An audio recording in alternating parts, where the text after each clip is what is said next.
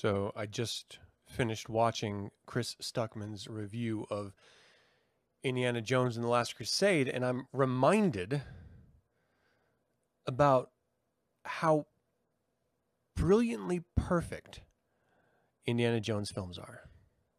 They're absolutely the single best action adventure films ever created in cinema. Bar none, hands down, period, end of sentence. The best.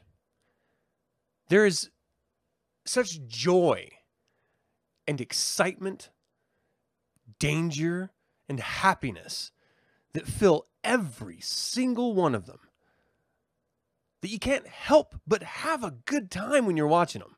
You just can't help it. It's that it's that good. Raiders of the Lost Ark was a perfect film, a flawless first execution of what would end up being an amazing trilogy of indie films. Temple of Doom was exciting and dark and dangerous and violent, but funny, sexy, thrilling. The Last Crusade was thoughtful and genuinely endearing with the father and son relationship. But so incredibly not just reminiscent of Raiders, but set apart from Raiders in its execution. These three films were amazing cinema every single time you watch it. It is a guaranteed good time. And I absolutely love being reminded of how genuinely wonderful they are. I love me some Indiana Jones. God damn, it's good. I just want to sit here for a moment. I'm early anyway, and just reminisce. Growing up within it, Indiana. First of all, it wasn't Indiana Jones. It was Raiders of the Lost Ark, and it was brought home by my stepfather on Laserdisc so that we could watch it for the first time as kids on our television set. Our stupid, tiny, like massively thick television set with this laser disc quality that could not be projected properly on this old ass TV. It was color though, so that there's that. And I can't help but remember reflecting on how brilliant the adventure, the love, the happiness, the terror, everything in that film is just picture perfect for a film. And they were fighting Nazis. And I cheered when the Nazis fucking died. And then cut to years later, and we have groups of Americans cheering on Nazis, defending Nazi Second Amendment rights. What the fuck? If I may, to take you on a strange journey.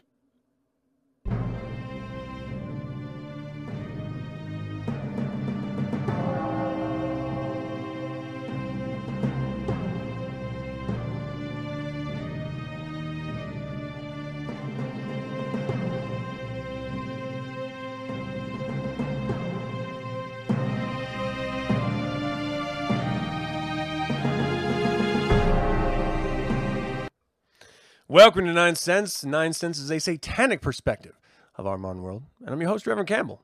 It's great to have you. It is July 19th, and as of today, we have 14,495,639 worldwide cases of COVID 19, with 606,474 global deaths. And I got a great show for you this week. That's right. In The Devil's Advocate, I'm posing a question Is Satanism tied to humanity evolving on this earth? i.e., does Satanism make any sense as a religion outside of the evolution of the human species on this planet? In the Infernal Informant, I got two articles number oriented, Comet NEOWISE 10 big questions and answers about the icy wanderer. And here are seven things you probably didn't know were connected to slavery. And then the creature feature, I just watched this yesterday, and it's bringing up all sorts of emotions within me from my childhood. Scream Queen, My Nightmare on Elm Street. This is a documentary about Nightmare on Elm Street 2 actor And we're going to get into it, and it's going to be great because it, if any of you don't like Nightmare on Elm Street 2, get the fuck out of this feed. That's how I feel about Nightmare on Elm Street 2. We'll get into it. All right, so uh, I just finished up a book club earlier, and uh, we're wrapping up the current book that we're reading. And we're about to leap into our next book, which is going to start on August 9th, and we're going to be reading Lords of Chaos. So if you want to get in on the book club, now is the time to s- sign up to the group on my website. You have to be like a, a logged in member of the website, but it doesn't cost anything. It just takes a little bit of effort in creating an account if you don't already have one and joining the group. Then I'll get your email, I'll add you to the email list, and we'll get together and we'll talk about the book. It's going to be a lot of fun. Lords of Chaos is the next one. If you're interested, sign up. All right. So, um, part of this past, well, today, this past week of uh, book reading discussions was uh, a ritual discussion from Magister Nemo's uh, essay collection. And what I didn't expect, I was in- incredibly excited for, but I didn't expect it, was that the the idea of discussing Satanism, um, specifically greater satanic magic, would still hold some excitement for me. I've and you got to remember, I've done five hour long specials with amazing Satanists, um, members of the hierarchy, the administration about satanic ritual, and so I kind of felt like I already did everything that I, you know, said everything that needed to be said. And then I kept getting questions. And so I wrote an essay about it, a, a very long essay with a lot of link backs to source materials to explain satanic magic. But I still kept getting questions and stuff. And I kind of got frustrated and annoyed that people still didn't get it. After all of this content that I've produced and put out, how could they still not understand or accept or grasp the concept of satanic magic? And then we started talking with a number of Satanists who all get it. And we had specifically different perspectives of the act of ritual itself. How the fuck could that be? Right? It seems like it should be this universal experience, and yet it is not. And that is thrilling to me. So we had a very good discussion about satanic ritual. And I'm not done. I'm not done talking about it. I'm not done discussing it. I mean, I just had a mock ritual last night with a bunch of friends. It was really fantastic. It's it's literally a part of my, my DNA as a Satanist. And so I love engaging in it and I love discussing it. And so I kind of feel like there's something else I need to have a conversation about. Um, so if you're a member of the Satanic Ritual group on my website, I'm opening it up. I'm willing to have a sit down conversation and just dig in to Satanic Ritual get down to it. You know, just hash it out. Have a good, con- healthy conversation about it, and maybe learn something. And that I think is the most important thing. But I thought I was done. I guess is the point of this. I thought I was done talking about it. Clearly, I'm not. Eh, my appetite has been whet, and I am rearing to go. Like, let's get into this. I love it. Okay. That being said, Joaquin, thanks for joining, man. Good to see you. I feel like it's been a little bit. Good to see you. Zachary, how are you, my man? Always good to see you. William, what up? Vasiri, I was just talking to you. Sean, how you doing? Again, Vasiri. My phone thought I said Siri. You got to change your name. I could move my phone, but it's easier for you to change your name. I think. Um, yeah. So, Valeria, it's always good to see you, my dear. If any of you have any comments throughout the course of this discussion, I'm going to rely on you a little bit for the devil's advocate. So I hope you're rearing to comment uh, because I'm curious, and uh, you know that's what this is all about. It's about the discussion. Um, I welcome your comments. Am I zoomed in? I feel like I'm zoomed in on this. Let me see if I'm zoomed in. I am zoomed in. Yeah, there we go. All right, I don't know how that happened. Okay. Um, I was recently introduced to a new essay, uh, and it it got me to thinking. So here's a here's the deal: if you've ever sent me one of your essays or one of your projects or an idea, and you've asked my opinion, and I've given it to you honestly, it's not always positive because I genuinely think that if I just said, "Oh no, it's great," Well, that's no help at all. So it's not that I didn't like what you wrote or what you produced or what you created. It's that I'm always looking for ways to better things. And I do it with myself too. So it's not like it's just external. Um, but that's how I see the world. You can present me with this glorious masterpiece, and I will still find something to critique honestly about it because if there's something there, well, then let's work on it, right? That being said, I was introduced to some new essays that eh, didn't really didn't really work for me. And then I started thinking about, well, why don't I just write essays again myself. And I've written a number of essays, and I was flirting with the idea of releasing my own collection of essays in, you know, a book form. Um, I kind of thought it was a little pretentious and overdone, and so I sort of dropped the idea altogether. But the the, the, the I feel like I have concepts that have not yet been shared in essay form that I have shared verbally through these shows that I've produced that could have value on taking time to develop them in the written word, right? So a lot of what I produce here is just me reacting. There's not a lot, I hate to say it because it makes me look like a fucking idiot. There's not a lot of thought that goes into it. It's just me reacting to ideas, concepts, stories, entertainment. Um, when I sit down and actually conceptualize means of disseminating information, I take a slightly different approach, right? I like to take a personal element and expand upon my understanding of that concept and then hopefully wrap up with this global understanding for me and communicating that idea. Uh, and there's a lot of ideas that I, I've touched on in these episodes that I haven't really expanded upon, that I feel like could benefit from the act of writing an essay about it. And so I want to know from you all is it worth my time developing these essays? If it's not, I don't want to waste my time and I'd rather spend it because let, us be honest about something really quick. The reason why I do these shows is because it doesn't take effort. like I put together my show notes in the morning, I send out an email right after I'm done with them, and then I go live and I just sort of riff.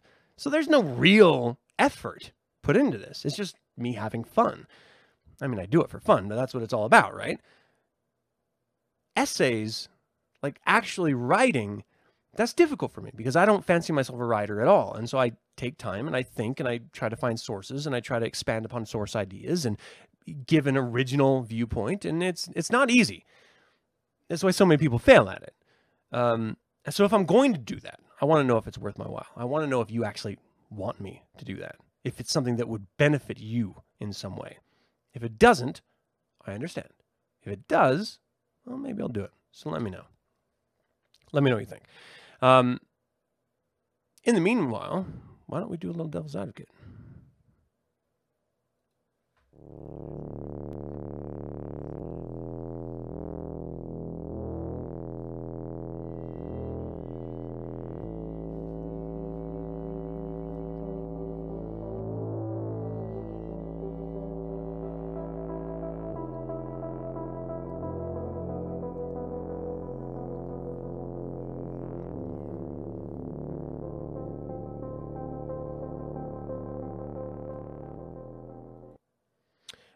I got an image as usual to throw up just for a little atmosphere. That's really what it is all about. Just a little bit of fun, you know? Everything in life is so serious and frustrating. Just have a little fun with a beautiful image. And that's actually the completely wrong image. Let's try that again, shall we? Here we go. it's on the earth. what does that have to do with anything? I don't know. Um, all right. Uh, well, thank you guys for saying that you'd be interested. Uh, I wanted to talk about, and this is a concept again that I need to further develop. This would definitely be an essay, um, but it's this idea that Satanism as a religion, because it is so tied with the carnality of the human experience, is it really relevant to anything else? Right. So, is it relevant to other creatures on this earth? Is it relevant to creatures that developed on different planets? Is it because they're not human? And you know, I guess it really comes down to how we define human, and we can only define it in in our own experience, in the now and in history. So we are human creatures that evolve on different planets we would not call human, right? We'd consider them something else, certainly alien. So, would Satanism be relevant to them? And then, does that mean that Satanism as a religion is literally bound and tied into the human experience, literally on this planet, and has zero relevance anywhere else and makes zero sense? Because, again, let's be honest the doctor took ideas from different places, philosophical ideas, ritual, magic, and put it together and sort of crushed it under immense pressure to create that diamond of Satanism. But without those external sources, without that human experience, without being able to watch the hypocrisy of humanity, this religion wouldn't exist. So, outside of that observational experience, what is Satanism? If you take the human away, if you take the carnal element, because that carnal element is literally tied to this planet and the animals on this planet and how those animals interact with each other on this planet, if you take that away, what's left? And I ask that not to present some sort of grand ideal, but to, to sort of shrug and say nothing. Everything about Satanism is about our species experience with other life on this planet and each other. And it is a reaction to that, saying, let's not be hypocritical, but let's be honest about who and what we are to ourselves, not externally. We can lie to whoever we want, let's be honest. And I find that fascinating. So I was listening to um, a podcast that was talking about aliens, uh, this idea of aliens, and the idea of aliens actually modifying mankind in order to sort of speed up the development of mankind. And I thought it was an interesting idea. Again, just exploring it, having fun with it. No scientific fact or anything. But it, it made me start thinking about Satanism and this religion that is such an integral part of how I view the world. That if you strip that away, I don't, I don't, I don't really know how I would be able to process reality, right? But the reality is, is that people have been doing that since the dawn of time. And they, they turn to various religions or philosophies or drug use or whatever. Maybe they're just working in a field or, or hunting and gathering.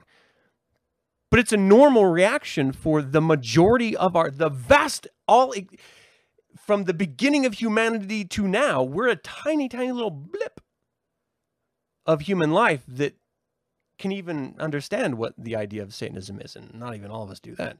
Um, and so stripping it away doesn't seem like it should be that big of a deal because all of humanity has already existed without it and yet it is very much like putting on lenses that correct bad sight for the first time when you identify and read the Satanic Bible, right? You're finally seeing clearly what before was just fuzzy and made no sense. So, reflecting back on mankind, is that how everyone else has gone through life? It's just fuzzy, makes no sense. So they have to say, no, it was a, I don't know, it was a lightning bolt throwing God on a, the top of a mountain. That that makes sense. So I'm, I'm trying to process this idea here. we, as humans, only experience life through our limited scope in our animalistic heritage, our lizard brain that is still very much dormant within us.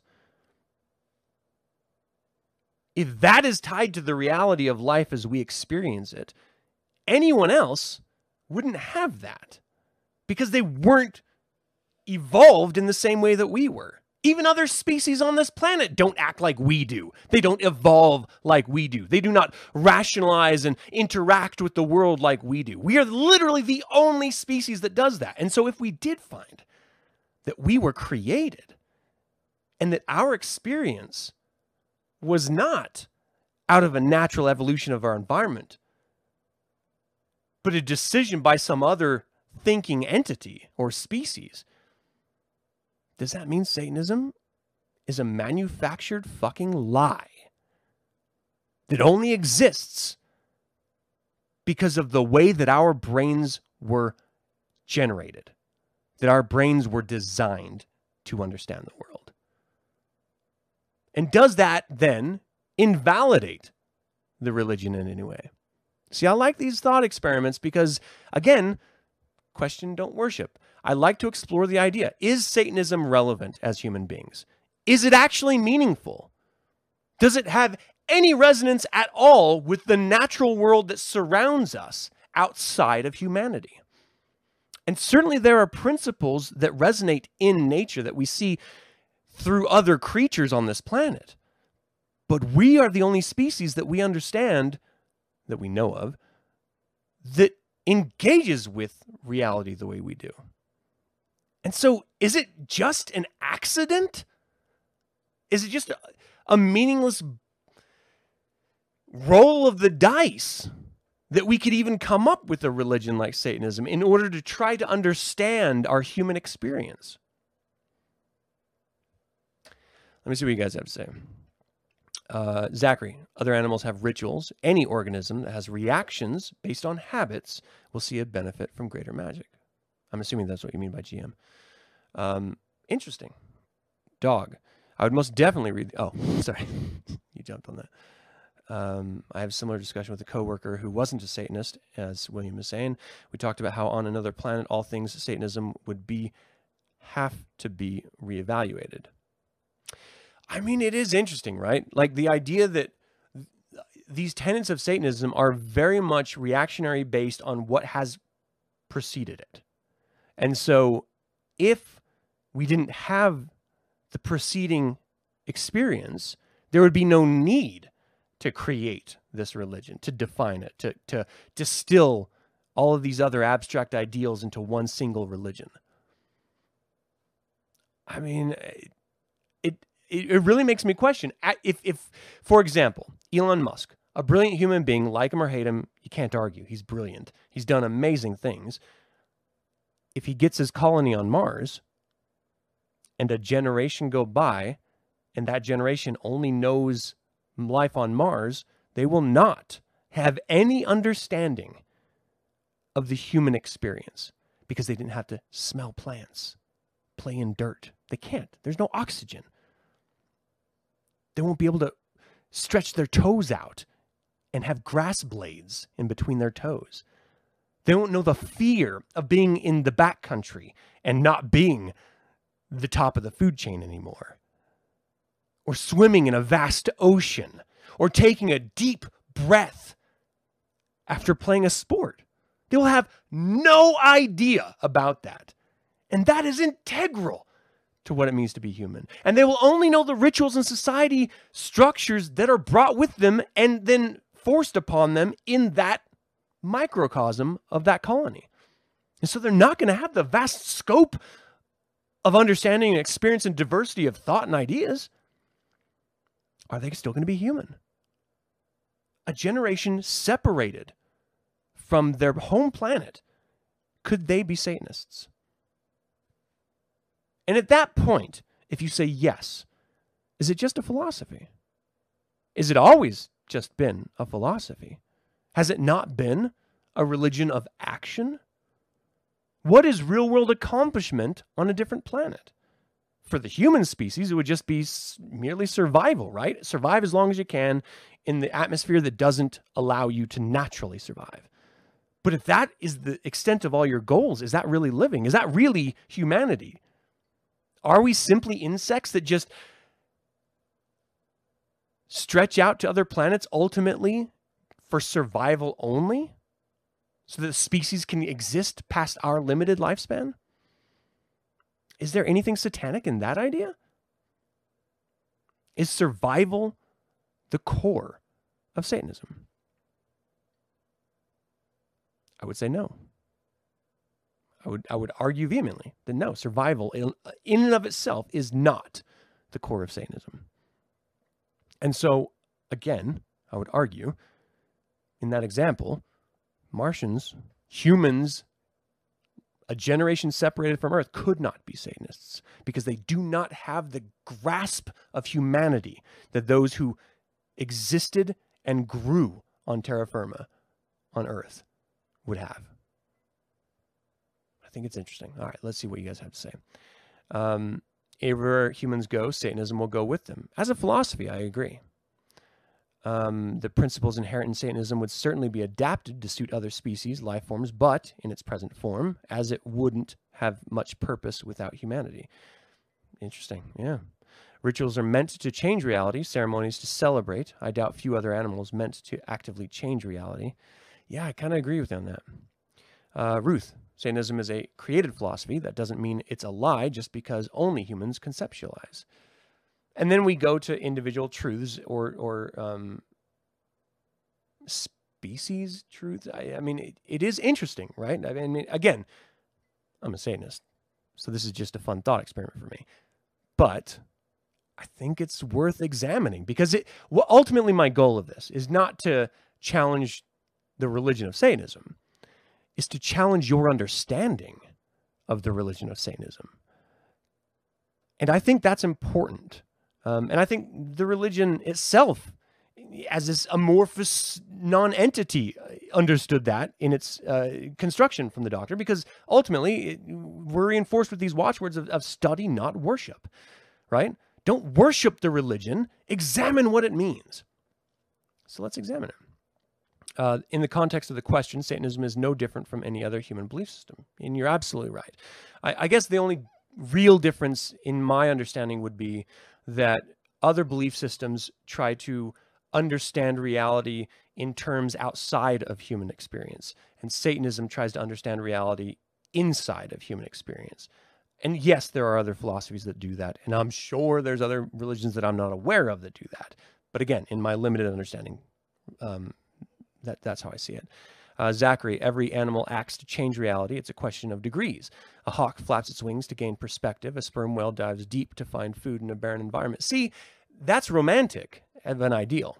I don't necessarily think it's true. And, and let me give you a reason why. Um, we've raised chickens for years. Um, right now, we have eight different chickens. Right out of the egg, a chicken in an incubator scratches the ground looking for food it knows that because of its DNA, not because it's trying to uncover unknown anything. It's just reacting because its DNA tells it in order to survive, you are this species, you must do this. I think the majority of animals, we like to ascribe humanity or this idea of thought to a lot of animals. And yes, there are some animals that exhibit experience in their surroundings and curiosity, but not all of them. Definitely not all of them. I think Disney kind of fucked us over with that one, with making animals cute and intelligent and talking and, and interacting with humans in this, you know, thoughtful way. I, I kind of think the majority of animals just react. They're lizards, lizard brains. It's it's fight or flight. It's survive. It's react to the environment that they're in. Period. And that's just based on having raised animals and watching them and seeing how strange. They immediately pick up on a species behavior right out of the egg, like right out of it. No time to learn. They just know I'm hatched. I need food. Scratch, scratch, peck, scratch, scratch, peck. It's weird.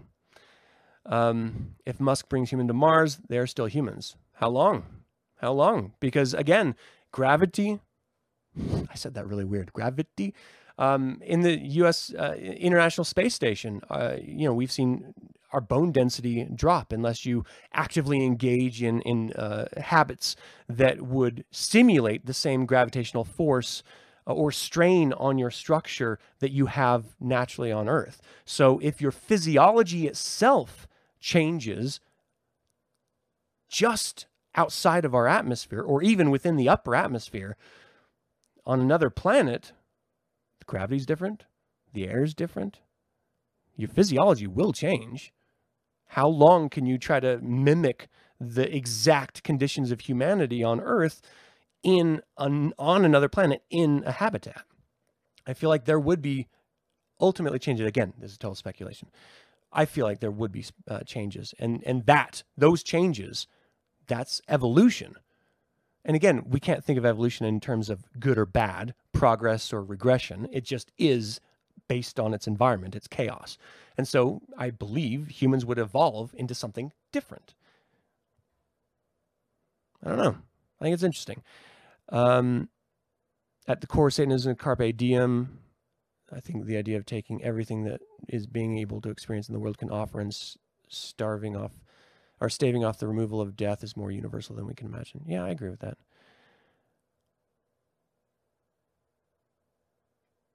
Mm, your logic, since LaVey was American, that non Americans can't grasp it.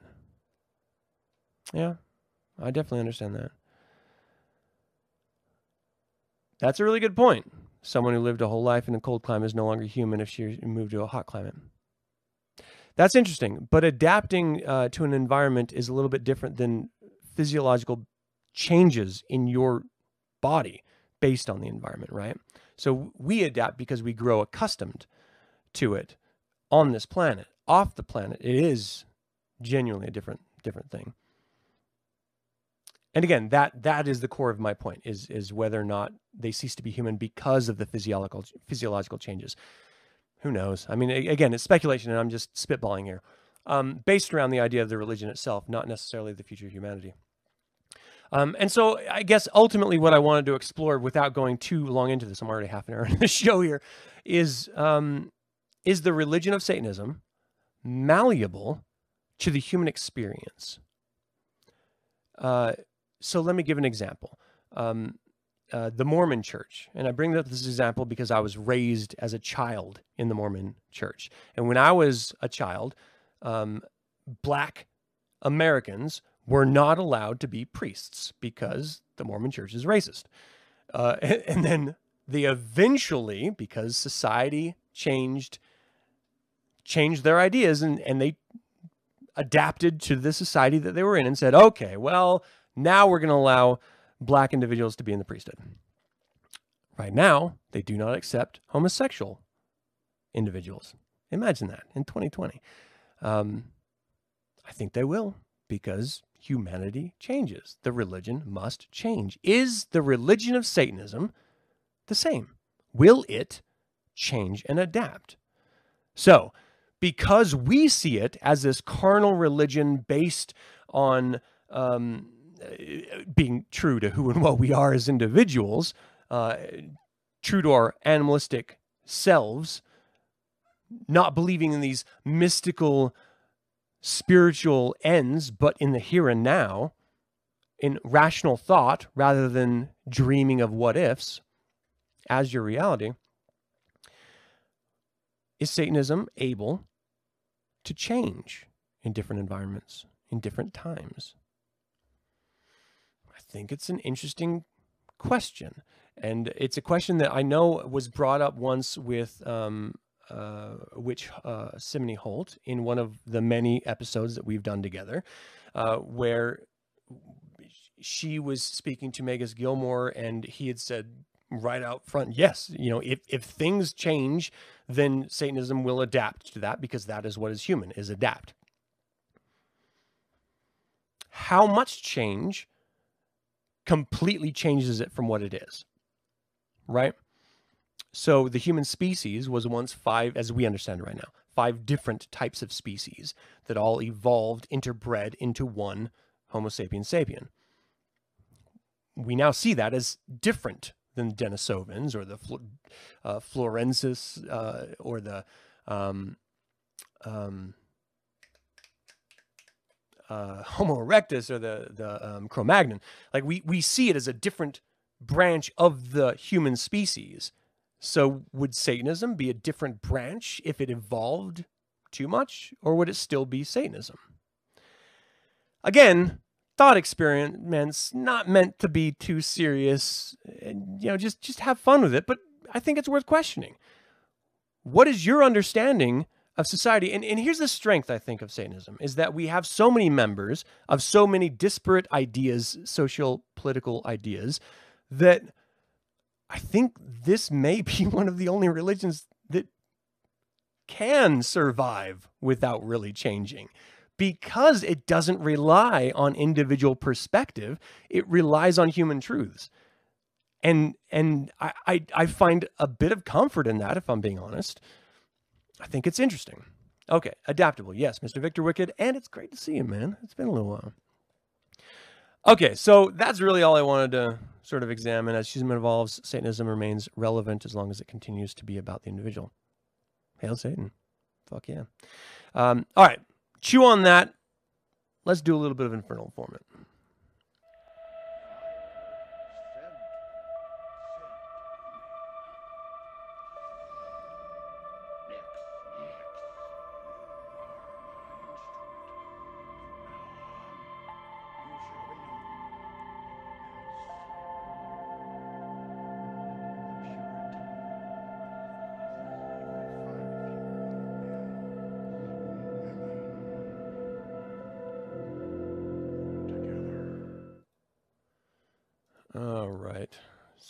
Throw up this image really quick for this first article. I love space stuff, and so we're going to talk about a little bit of it. That's right. Comet NEOWISE, 10 big questions and answers about Icy Wanderer. This is from space.com. Now, this comet made its closest approach to the sun on July 3rd, but until now was only visible in the sky before dawn. Now, for keen observers in the northern hemisphere, the comet has been getting higher in the evening sky, sparkling northwest below the Big Dipper constellation, according to Joe Masiero, deputy principal investigator of NEOWISE, NASA's near Earth object Wide Field Infrared Survey Explorer, the NASA Space Telescope that first spotted the comet. Now, it won't return to our skies for another 6,800 years, so go see it. this is your only chance and your your own generational like your, your own ancestry into the future, your own progeny's chance of seeing it ever. So go see this comet, people. Um, okay, so here are the questions. What is Comet NEOWISE? Officially known as C2020F3, Comet NEOWISE is a comet that was discovered on March 27, 2020 by NEOWISE, the asteroid hunting afterlife of the Wide Field Infrared Survey Explorer WISE mission. Comets, often nicknamed cosmic snowballs are icy, rocky objects made up of ice, rock, and dust. These objects orbit the sun, and as they slip closer to the sun, most comets heat up and start streaming two trails or two tails, one made up of dust and gas, and an ion tail made of electrically charged gas molecules or ions. So, can we see it? Yes, because it's especially bright. The comet is visible in the night sky with the naked eye. Do I need a telescope? Refer to previous question. Quote, the fact that we can see it is really what makes it unique, Kramer said. It's quite rare for a comet to be bright enough that we can see it with the naked eye or even with just binoculars. What does it look like in the sky? To those spotting the comet with the naked eye, without any tools or instruments like a telescope, it looks like a fuzzy star with a little bit of a tail. You do need to be away from city lights, though. How much water is in the comet? There is about 13 million Olympic swimming pools of water in Comet NEOWISE. Emily Kramer, a science team co investigator for NASA's NEOWISE at NASA's Jet Propulsion Laboratory, said during a news conference July 15th. So that's a lot of water. Most comets are about half water and half dust, she added. Does it have a tail? Well, as comets near the sun, it warms up and material pulls away from the surface into a tail. Often, dust is pulled away along with gases from sublimate, sublimating, uh, going directly from solid to gas ice. This dust tail is the sweeping tail seen in most comet images. Comets also have an ion tail made up of ionized gas blown back by the solar wind. Researchers studying Comet NEOWISE might actually also have a sodium tail. By observing what they believe to be atomic sodium in the comet's tail, researchers can glean keen insight into the object's makeup. How big is Comet NEOWISE? Well, Comet NEOWISE is about three miles or five kilometers in diameter, which is reasonably large but roughly average sized comet. How fast is Comet NEOWISE? The comet is traveling at about 40 miles per second. That's about 144,000 miles per hour or 231,000 kilometers per hour. Will it hit Earth? Have no fear. Comet NEOWISE will not hit Earth. Is it from interstellar space? No. Comet NEOWISE originates in our own solar system. To date, only two interstellar objects have ever been discovered Oumuamua, I don't know if I said that right, and Comet Borisov. And that's really the article. I wanted to bring this up because this is the first time that we're going to be able to see it as a species, that we understand as a species. Like, Sumerians maybe saw this. Maybe. Ancient Sumerians. Ice Age peoples saw it. And now we get a chance. Fuck, man, that's huge. That is huge. We are getting to see history. This is like Game of Thrones epic type shit. Like they in Game of Thrones, that was heralding uh Cersei, not Cersei, but um it's been this long that I can't remember Game of Thrones characters. Wow, the Mother of Dragons, whatever the hell her name is. Um this is huge. Like so if you want to see it, right? Right before the sun comes up, go outside if you're in the city, get out of the city and look up at the northern hemisphere. And you're going to see it looks like it's facing straight down uh, because the tail is being pushed from solar winds. But it, it's right there in the picture. I mean, that's what it looks like. It's just a tiny speck. But that tiny speck was seen by our species 6,800 years ago. And it will be seen again if we are so lucky to exist as a species 6,800 years from now. That's a big deal. I wonder how many uh, cults are using this as like their special whatever god or alien event that will cause them to drink a bunch of poison Kool-Aid. This is the type of event. Pretty goddamn cool. So keep your eyes open. And I mean, here's the ultimate reason why I want to bring this up. We're living in pretty shitty times right now.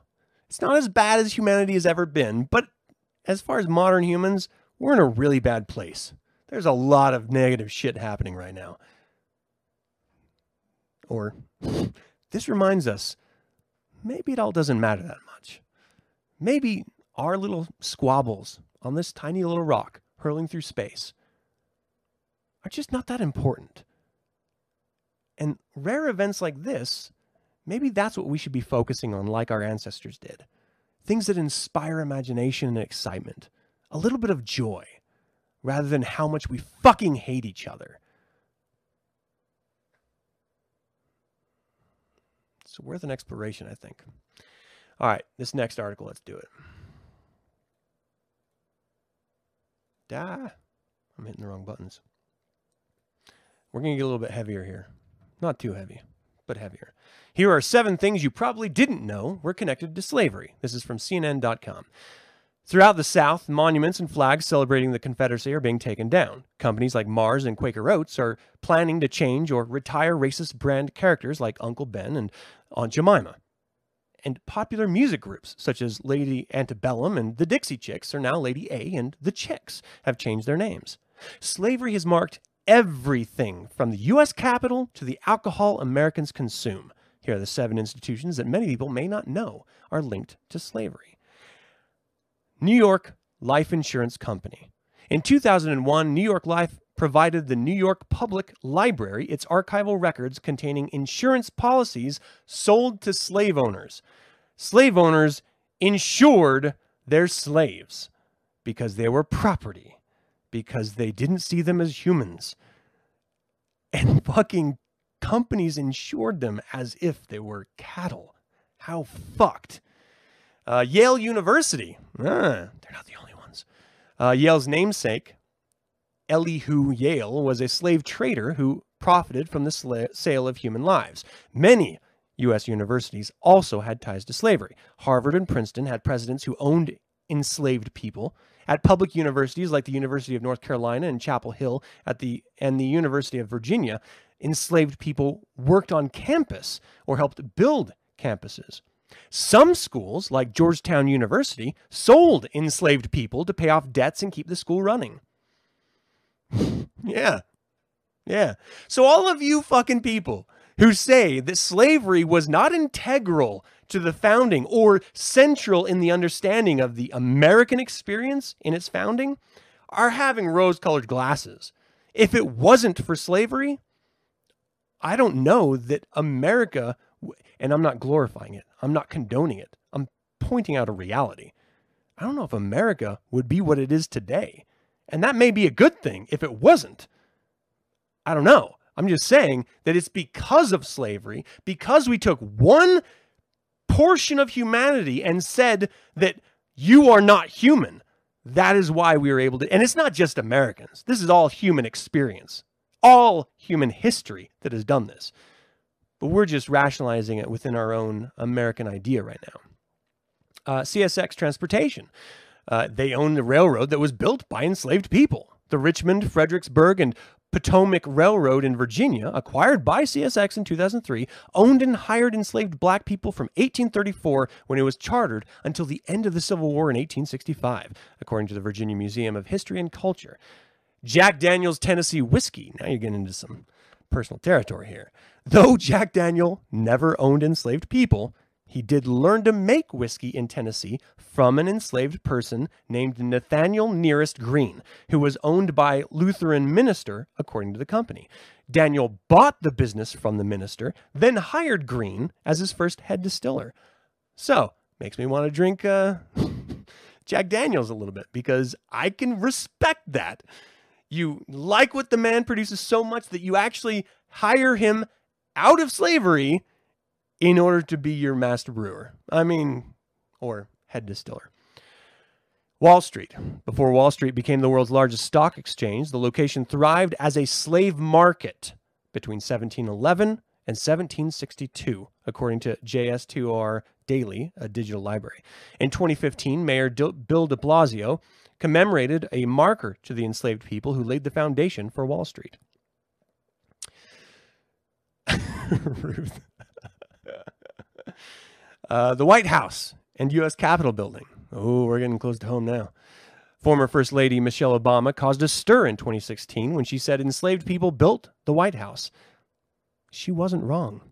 Construction on the original White House began in 1792. Officials planned to import European workers to help build the structure, but recruitment didn't go as planned, so they turned to black people, free and enslaved, according to the White House Historical Association. The U.S. Capitol building was also constructed with the labor of enslaved people. The building's construction started in 1793. Like the White House, officials struggled to find skilled laborers, so they turned to enslaved people, who were often rented from owners. Congress unveiled a marker in 2012 honoring the enslaved people who built the Capitol, according to the architect of the Capitol. Interesting. And George Washington. Now we think we know everything about George Washington, but did you know this? Though George Washington's ties to slavery are fairly well known, the extent of those connections may surprise some. They surprised me. Enslaved people formed part of Washington, literally. Though folklore depicts Washington with wooden teeth, there's no actual evidence to support that claim. According to historian Alexis Coe, who wrote the best selling biography, You Never Forget the First, a biography of George Washington, the first president's mouth was full of the teeth of walruses, hippopotamuses, and enslaved people. Sit on that one for a second. How did he get them? um, Coe said Washington also signed the Fugitive Slave Act of 1793, which allowed enslavers to arrest fugitive enslaved people and reclaim them as property. Because again, it was legal at that time. Pretty. So it says Washington paid the enslaved people at an undermarket rate for their teeth. He literally paid people to take their teeth and, and put them in his mouth. that blew my mind. That's weird, right?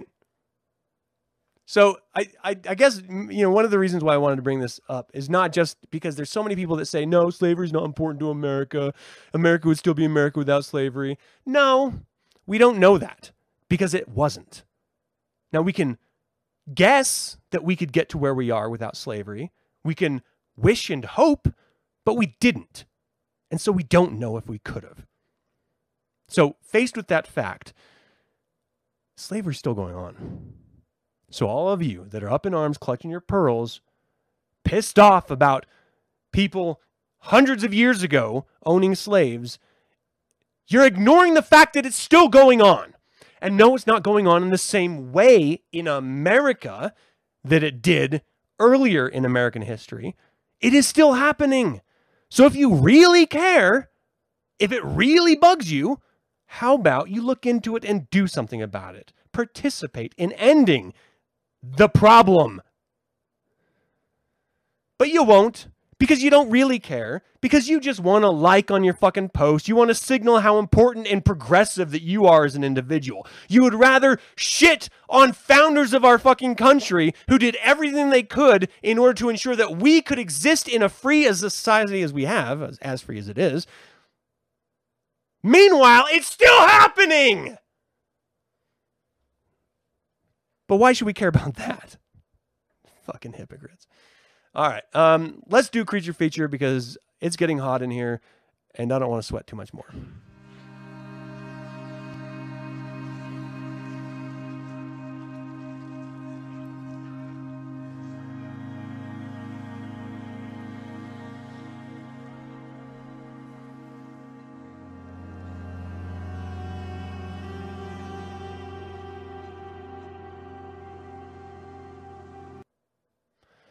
Uh, Ruth brings up a brilliant point.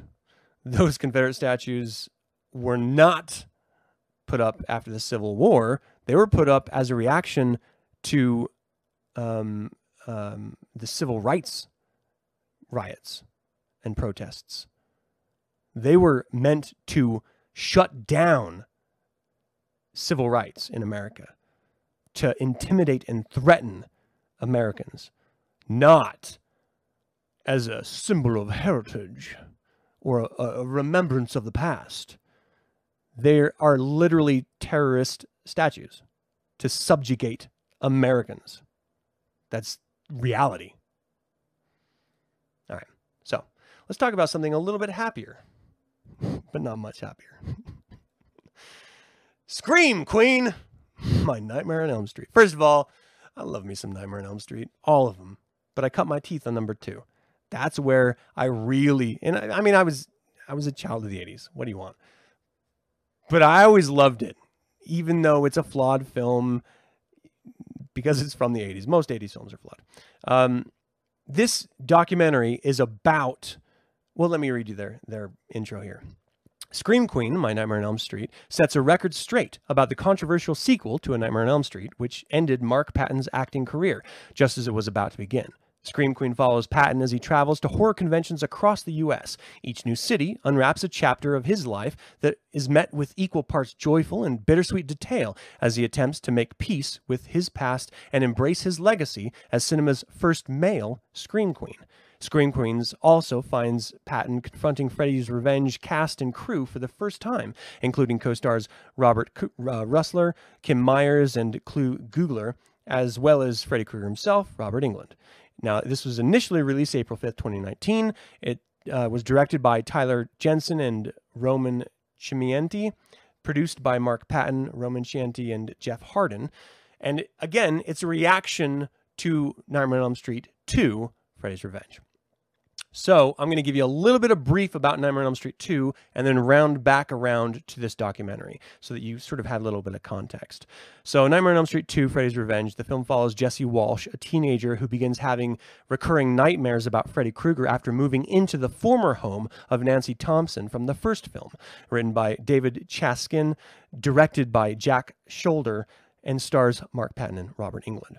So again, Nightmare on Elm Street one was bread and butter to me. Like that is my it's my home feel good film. I, it's it's terrific and it's terrifying and it's brilliant. But what's so strong about it and horror in general is that it's almost always a female protagonist, a female hero that overcomes the bad guy, the the sole survivor in the end of these films, right? They defeat, which is in contrast especially in the 80s, to this machismo uh, society that we lived in.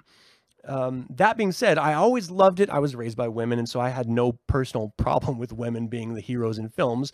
Not to mention, it was fucking terrifying, and I dug it, every bit of it. So when the second film came out and ended up being a male hero, it was a little bit different and weird because uh, even sci-fi films, Star Wars, arguably Princess Leia is the hero. Um, Alien, female hero. Like these films that are, are, are meant to be scary and exciting and fun and enthralling are, are led by the the strength of women. And so to have this second outing be a guy felt a little bit off. I, as a child, never picked up on the homosexual notes. Never once. Because isolated scene to scene, all of that behavior existed. And so I, I never saw it as, as, as a gay film ever. After having grown, watched uh, um, Never Sleep Again documentary, and then this Scream Queen, My Nightmare on Elm Street, and seeing it through the lens of homosexuals and through the actors, director, and writer, yeah, I get it. I, I see how it was absolutely a homosexual film. And that makes me like it more because let's be honest, there were no homosexual heroes when this film was released. They were shunned in that time.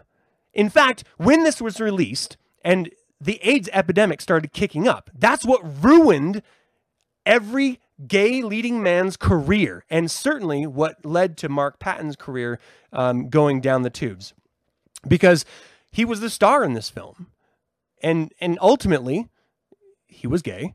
He had full blown HIV and AIDS. Uh, his roommate died from AIDS while they were filming this. They was in the hospital.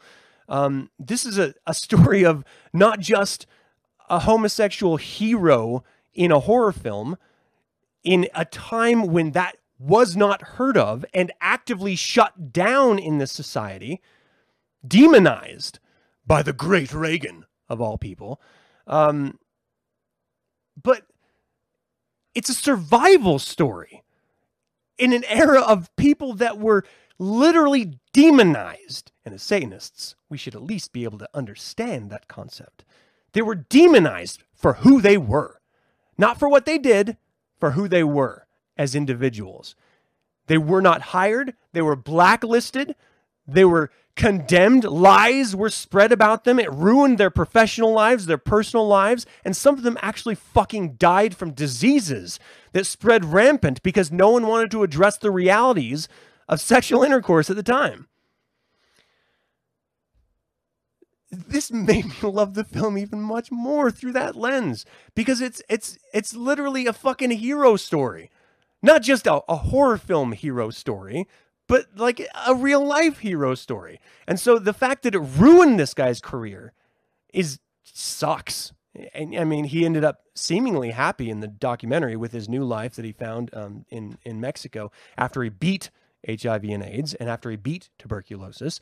And he finally came back around. But there was this really wonderful catharsis experience because let's be honest, the writer of uh, Nightmare on Elm Street 2, David uh, Chaskin, lied for years saying that no, it wasn't a homosexual story. I don't know what everyone's talking about. Uh, maybe there was some subtext that accidentally came in there, but I never saw it. No one ever saw it. The director, fucking uh, Jack Sholder, lied saying, no, I have no idea what you're talking about. Now, they did it out of self preservation because it wasn't popular or accepted at the time. But now that it is accepted, they're like, oh, yeah, no, we knew it. We saw it. Yeah, definitely. No, we meant to do it. Fucking cowards absolute fucking cowards that should never be given an opportunity to work again because they fucking capitalize on the suffering of other fucking people. If you as an individual cannot rise through meritocracy on your own without stepping on the fucking neck of someone else, you don't deserve to rise.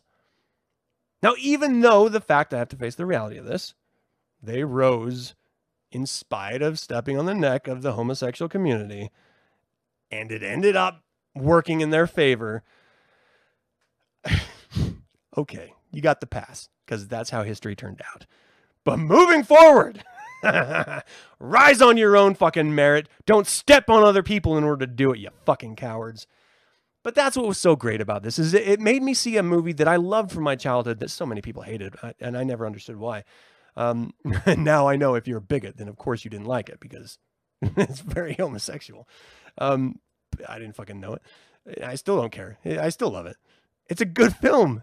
And it, it, the thing is, is like, here's the deal. Biker gangs wore leather and chains in my memory as a youth, right? The Hells Angels. And so when they went to that transsexual bar, I didn't see it as a gay club. I saw it as a biker club. And I loved bikers. I wanted to be that sort of edge of society, dangerous guy. And so I was like, fuck yeah leather and chains. Fuck yeah. It wasn't until I was adult that I was like, oh wow, that's really gay. I had no idea. Slapping guys like like rolling up a, a towel and like flipping guys in the ass. That happened all the time in fucking every uh, school gym locker room that I was ever a part of. Always. It was just I, we never saw it as a gay thing. It just it was what guys did. They fucked with other guys. In that scene, I can see how it's gay. Yeah. Very sexualized. so, you know, it's not often that you see something that you genuinely love in a completely different way. You realize that you saw it in an incorrect way. You saw it through your own lens, which was ultimately a lie. But to be able to see it in the true lens of what it actually is and still appreciate it and love it, I think that's a testament to what it, the piece actually is. And I did. And I do. So, Freddy's Revenge, fuck yeah, you're all my children. I love it. I do. I really do. So good. Um, and again, you know what? That dance scene, everyone shits on him about the dance scene with the little popper, whatever. Risky Business came out at the same time, and it was Tom Cruise in his underwear sliding around with sunglasses and a microphone, singing and dancing in his fucking underwear. That was it was a normal thing in the 80s. That's what you did in the 80s. You always had a dance sequence, you had a montage scene, you had a lot of 80s pop music. That was the 80s. Welcome to life. so it wasn't weird for me. It was just normal. All right, people. All right, what are you guys saying in the chat room? You do need to watch it again, Clinton. It's fun. I mean, it's it's not a classic film, but it's fun. Uh, yeah, Judas Priest. That's a great example. Um, who left Rock Hudson out in the cold? Yeah, yeah. You had no idea about any of this. Oh, really? Yeah. Oh my gosh. Watch watch the film, then watch the documentary. I think I think you would really dig it. It's it's a good one. All right. Anyway, thank you guys so much for tuning in. That's really all I had for this show today. Um, I am really sweating through my shirt at this point. It is so hot right now. I have a fan. I got air conditioning at my feet, and I'm still sweating. It's these goddamn lights that I have projecting on my face. Um, thank you guys so much for tuning in, taking time out of your Sunday, and uh, having some bit of back and forth with me. I you're what makes this worthwhile for me. So thank you very much. I do genuinely appreciate it. If you'd like to support the show, of course, you can subscribe to the YouTube channel. You can sign up to the email list and get notified what I'm going to be talking about, when I'm going to be talking about it, and who am I going to be talking about it with. And if you're getting this as an audio podcast, I know you guys are getting it via audio because I can see the fucking numbers on my back of my website. Um, give me a rating or review. It doesn't take any time, and it does the show a lot of good. So do me a solid, will you? Uh, and that's kind of it. If you want to learn more about Satanism or the Church of Satan, check out churchofsatan.com and read the Satanic Bible and read the Satanic Scriptures. It'll do you good. Thank you again so much. And until next week, hail Satan.